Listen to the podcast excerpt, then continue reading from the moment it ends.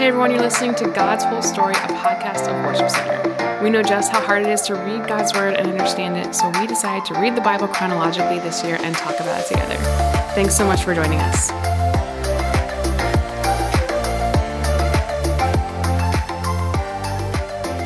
Hey guys, welcome to God's Whole Story. My name is Ryan. I'm here today with Chelsea and Amber. Hi. Hi. Amber's been on the podcast before. Yes, I have. Welcome back. Uh, welcome back. Thanks. Glad I've to been have here you. too. It's good to be here. Huh? I've been here too. Yeah. Also, welcome, Chelsea's been here. Don't know if you guys have noticed. Um, yeah. Uh, today we're reading through Daniel, a little bit of Ezra, a little bit of Haggai. Yep. So, what stuck out to you guys while we were reading through it? Uh, lots of prophecies. And also, the people actually listen to Haggai, and spoiler alert, they get blessed for it. Amazing. Wow. Thank goodness. Once in a while the message hits home um, but so the people are returning to jerusalem they start building the temple and then before they're done building the temple they lay the foundations remember how they all cried and wept and everything Yeah. Yeah. then they started building luxurious homes for themselves and didn't finish the temple and god was like hey don't do that please um, but he gives this message to Haggai and says, uh, "Tell the people that they're not doing the right thing." And the people listen because they have a leader like Zerubbabel Hey. and Jeshua, who actually lead the people well, and um, they repent, they obey, and the Lord blesses them. Imagine that. It is shocking to me how like like we've been reading through these long narratives of like obey me, obey me, obey me, and they're like consistently like no, we're not going to do that. Mhm. It's just interesting to me like how quickly it's like obey me, okay, done. the story's over. Like Exactly. you, you, I don't know. Like it just feels like as long as these narratives go, that you would expect God to be like, well, but also this, but also that. But God's always just like, all right, cool. That's what I asked. Thank you. um, Amber, did anything stick out to you in our reading? Yeah, actually, when you were talking about the people building um, kind of themselves up, they're building their own houses and things Mhm. while the temple is just sitting there waiting to be built. I think that there is a bit of a parallel there to Daniel, like for three weeks, just stopping all of these things at the very, very beginning. Oh, um he just like stops with like rich fruit foods and um no wine or meat crossed my lips it's just I, I just feel like it's the same thing he chose to stop uh building himself up and chose to just like focus on god and pray and fast and these things and it was like this obedience that gave him this vision and these prophecies really Yeah, so Daniel has this vision. That's a really interesting point that you made that like yeah, that parallel that the people enjoy luxurious things and Daniel spent a time in mourning because he had this strange vision. Um and yeah, I think that's that's a really great it's really great insight.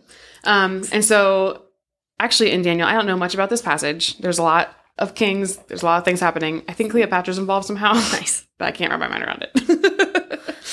um, but Daniel is mourning for three weeks, and then he sees um, possibly a Christophany type thing, Oh, or an angel. Is we don't know. We don't know. oh Um, doesn't say, but uh, this person is saying, "Hey, I've been like actually when you prayed, I tried to come to get to you, but there was like some kind of spiritual warfare." So Daniel's in mourning for three weeks for 21 days. Um, this man, the person who looks like a man, has been trying to get to Daniel. So in that period of mourning, there was spiritual warfare going on. Uh, I'd love to, like, so Daniel's fasting, right? Mhm. Um, what's up with that? You mean why? Ooh, what's up with that? No. Guys some, of my watch. favorite, some of my favorite things on this podcast is when Ryan sings. It's from I feel SNL. It's it doesn't make it into the podcast that often i must say it doesn't, but it's one of my favorite things. Um, are you actually asking why? yeah, yeah. I mean, so I remember not. I mean, I don't. We record these on Mondays and Thursdays. Mhm. It's uh, secret knowledge. Oh man, not everybody knows. tell everyone. I can't remember when it was that we talked about religious practice, but it wasn't that long ago. A couple days, yeah. Um, but we have a situation. Actually, it was Daniel that we were talking about. Mhm. That uh, Daniel took his religiosity so seriously. Oh yeah, the lion's den. He literally got thrown in the lion's Yeah. den for it. Like Yeah. he he got thrown in the lion's den for being faithful to God, but ultimately it was over just prayer. That's Yeah. it. Um, here we have him practicing another spiritual discipline, fasting. Mhm. I don't know all of you listening, but my guess is you probably haven't been fasting. Listen, I can't eat food past 8 p.m. at this point, or I get serious heartburn. Also, Oh, no. definitely, I, I I also have not been fasting. Like, oh, this Ryan I guy, fast he's from 8 p.m. like, to "Ah, 8 a.m. This bar is too high. all the time. No, I it's it is a thing that seems historically lost on us, but it's interesting that this angel or Christophany or whatever Mm-hmm. couldn't get to Daniel until that took place. Is that right? Uh, in in the midst of this, he's yeah, he's mourning and fasting, and he's trying to get to Daniel, like to deliver this message to him. And Um, uh, Jesus later on will talk about um, certain. Uh, oh man, I don't have it in front of me. Uh, certain things that are only possible through prayer and fasting. So it's interesting that as the modern church, we care about fasting less. Yeah.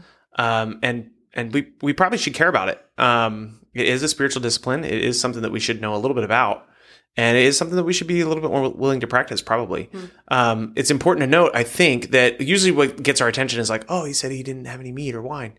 Um, but it's not necessarily like what you give up. It's that you're giving up things to replace those things with like Yes. worship and attentive attentiveness to God. Yes, yeah, Uh, that's and true. so, so we see Daniel doing that.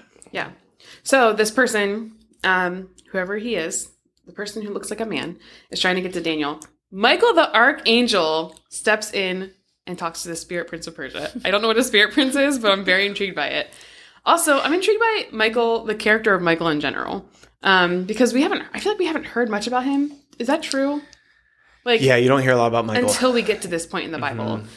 Um, but then, but we know he's present because in Jude it talks about Michael fighting with Satan over the body of Moses. Um, it's like crazy things that are happening spiritually that we have no idea. Like we have no idea what's happening. So I think um, it's possible that we have not studied this enough to be able to say with certainty what's going on. Hundred percent. I hope nobody thinks that we actually know what we're talking about in this podcast. But Let me tell you exactly who each prince is. I think it's it's important to call out because something is very present in this passage is that we exist, and this is still true today. We exist in uh, different realms at the same time. So we are in a physical realm. That's how we experience our lives. At the same time, simultaneously, there is a spirit realm around us at all times. and like I actually don't think about that often enough. Right. Like Yeah. today is the first time I thought about that in a very long time. so a- another interesting thing is that as servants of God, as followers of Jesus, we actually have a unique standing in both of those realms. Hmm.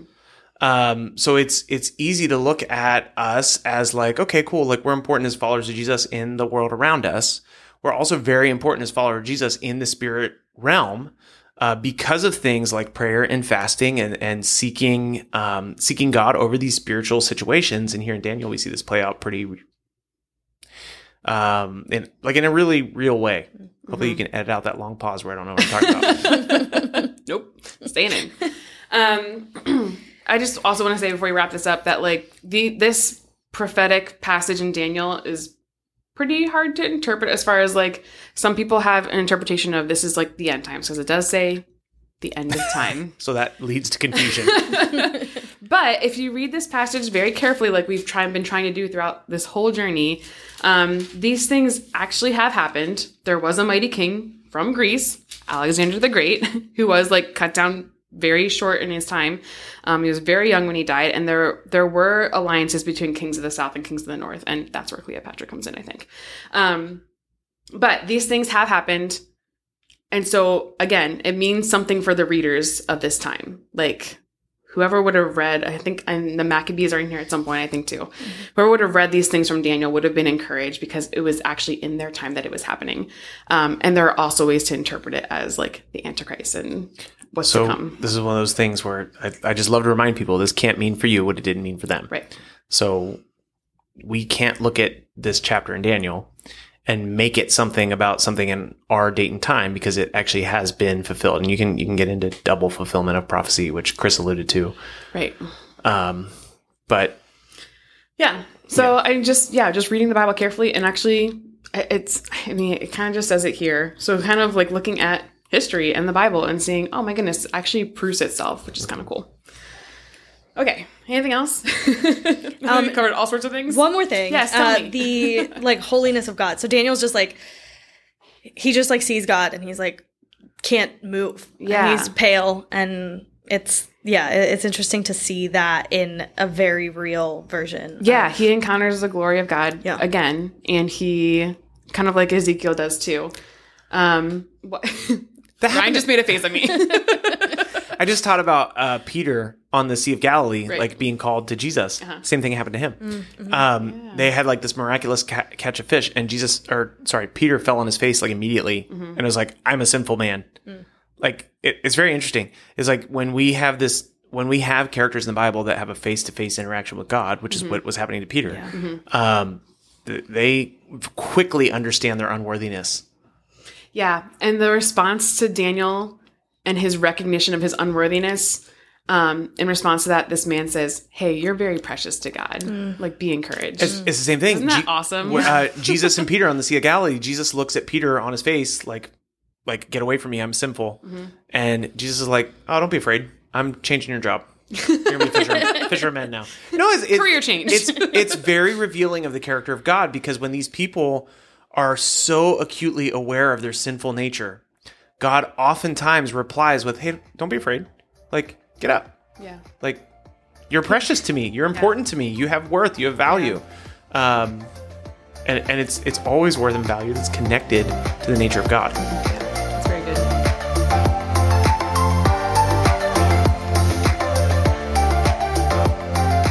Daniel 10, beginning in verse 1. In the third year of the reign of King Cyrus of Persia, Daniel, also known as Belteshazzar, had another vision. He understood that the vision concerned events certain to happen in the future, times of war and great hardship. When this vision came to me, I, Daniel, had been in mourning for three whole weeks. All that time I had eaten no rich food. No meat or wine crossed my lips, and I used no fragrant lotions until those three weeks had passed. On April 23rd, as I was standing on the bank of the great Tigris River, I looked up and saw a man dressed in linen clothing, with a belt of pure gold around his waist. His body looked like a precious gem. His face flashed like lightning, and his eyes flamed like torches. His arms and feet shone like polished bronze, and his voice roared like a vast multitude of people. Only I, Daniel, saw this vision. The men with me saw nothing, but they were suddenly terrified and ran away to hide. So I was left there all alone to see this amazing vision. My strength left me, and my face grew deathly pale, and I felt very weak. Then I heard the man speak, and when I heard the sound of his voice, I fainted and lay there with my face to the ground. Just then a hand touched me and lifted me, and still trembling to my hands and knees, and the man said to me, Daniel, you are very precious to God. So listen carefully to what I have to say. Stand up, for I have been sent to you. When he said this to me, I stood up, still trembling. Then he said to me, Don't be afraid, Daniel. Since the first day you began to pray for understanding and to humble yourself before your God, your request has been heard in heaven. I have come in answer to your prayer. But for 21 days, the spirit prince of the kingdom of Persia blocked my way. Then Michael, one of the archangels, came to help me, and I left him there with the spirit prince of the kingdom of Persia. Now I am here to explain what will happen to your people in the future, for this vision concerns a time yet to come. While he was still speaking to me, I looked down at the ground, unable to say a word. Then the one who looked like a man touched my lips, and I opened my mouth and began to speak. I said to the one standing in front of me, I am filled with anguish because of the vision I have seen, my lord, and I am very weak. How can someone like me, your servant, talk to you, my lord? My strength is gone, and I can hardly breathe. Then the one who looked like a man touched me again, and I felt my strength returning. Don't be afraid, he said, for you are very precious to God. Peace. Be encouraged. Be strong. As he spoke these words, I suddenly felt stronger and said to him, Please speak to me, my lord, for you have strengthened me. He replied, Do you know why I have come? Soon I must return to fight against the spirit prince of the kingdom of Persia, and after that the spirit prince of the kingdom of Greece will come. Meanwhile, I will tell you what is written in the book of truth. No one helps me against these spirit princes except Michael, your spirit prince. I have been standing beside Michael to support and strengthen him since the first year of the reign of Darius the Mede. Now then, I will reveal the truth to you. Three more Persian kings will reign, to be succeeded by a fourth, far richer than the others. He will use his wealth to stir up everyone to fight against the kingdom of Greece. Then a mighty king will rise to power, who will rule with great authority and accomplish everything he sets out to do. But at the height of his power, his kingdom will be broken apart and divided into four parts. It will not be ruled by the king's descendants, nor will the kingdom hold the authority it once had, for his empire will be uprooted and given to others. The king of the south will increase in power, but one of his own officials will become more powerful than he, and will rule his kingdom with a great strength. Some years later, an alliance will form between the king of the north and the king of the south. The daughter of the king of the south will be given in marriage to the king of the north to secure the alliance, but she will lose her influence over him, and so will her, her father.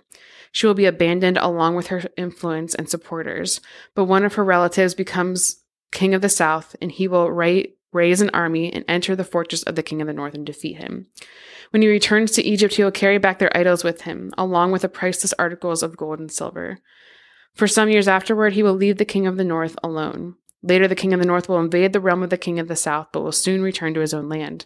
However, the sons of the king of the north will assemble a mighty army that will advance like a flood and carry the battle as far as the enemy fortresses.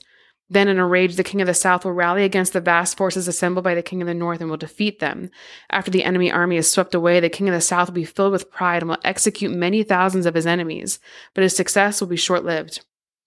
A few years later, the king of the north will return with a fully equipped army far greater than before.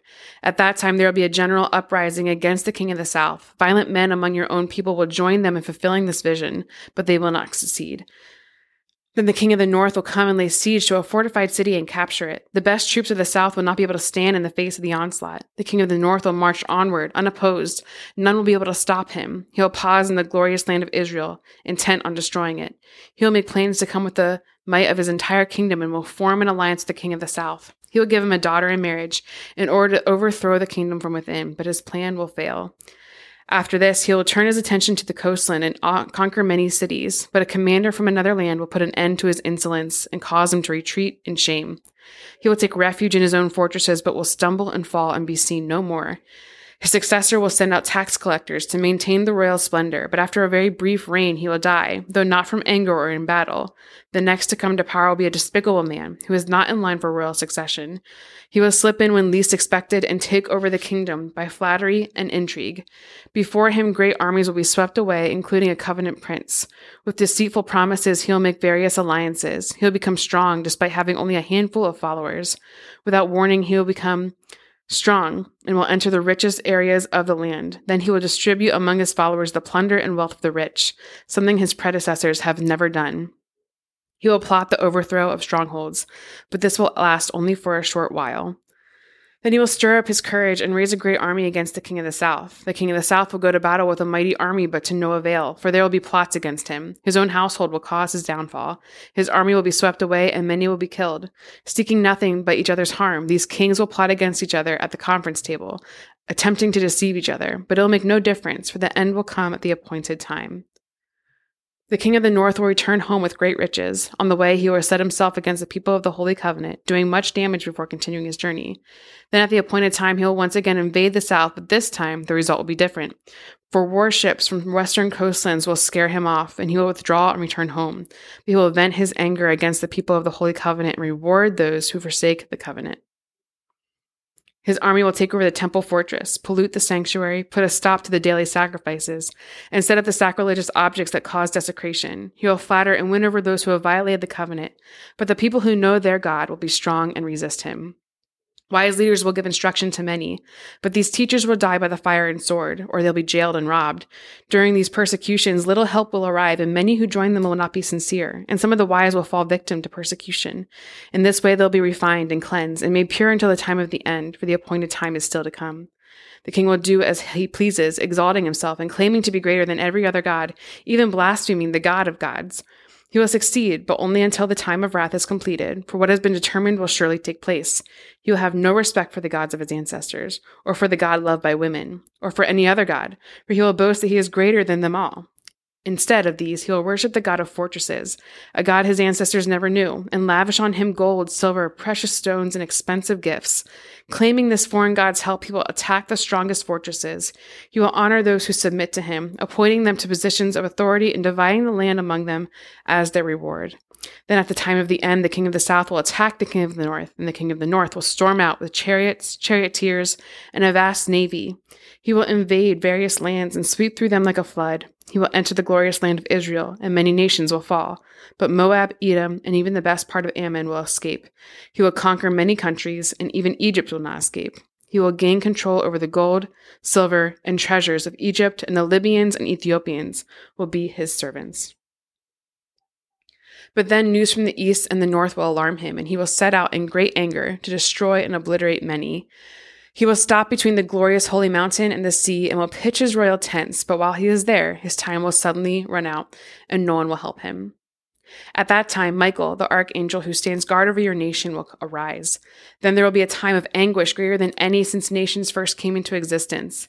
But at that time, every one of your people whose name is written in the book will be rescued. Many of those whose bodies lie dead and buried will rise up, some to everlasting life, and some to shame and everlasting disgrace. Those who are wise will shine as bright as the sky, and those who lead many to righteousness will shine like the stars forever.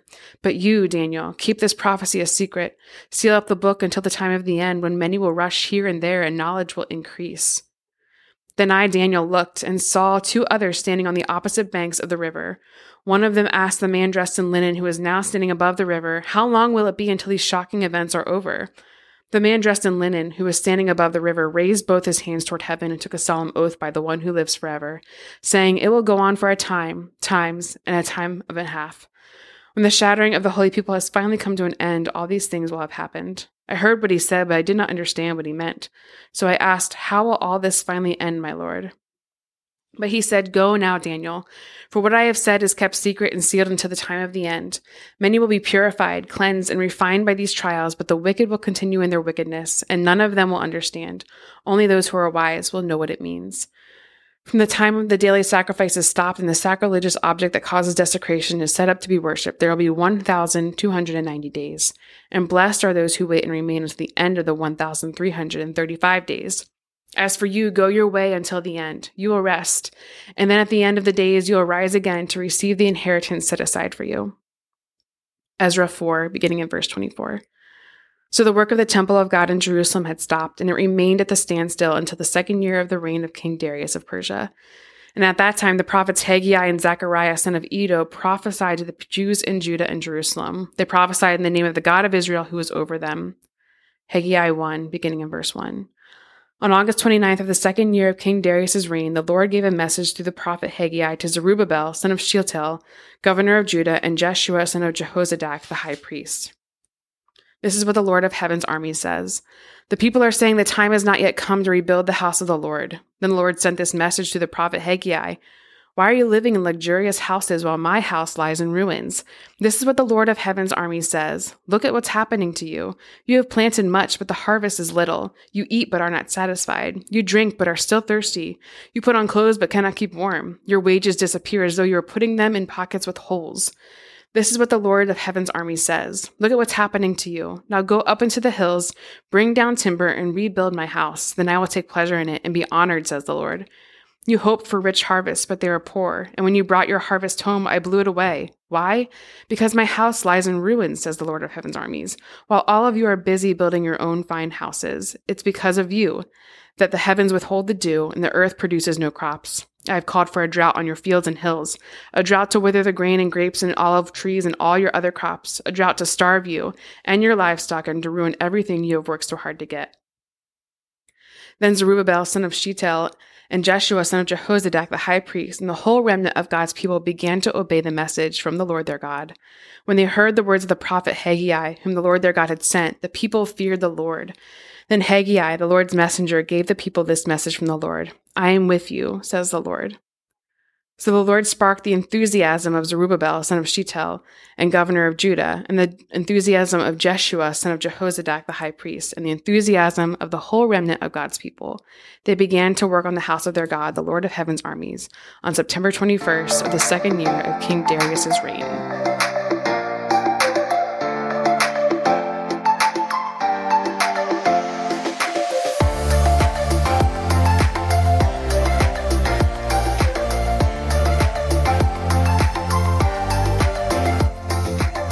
Hey guys, this is Ryan, and I hope you are getting a lot out of God's whole story. Uh, it means a lot to us, even as we are reading through God's Word every single day in the order that it happened.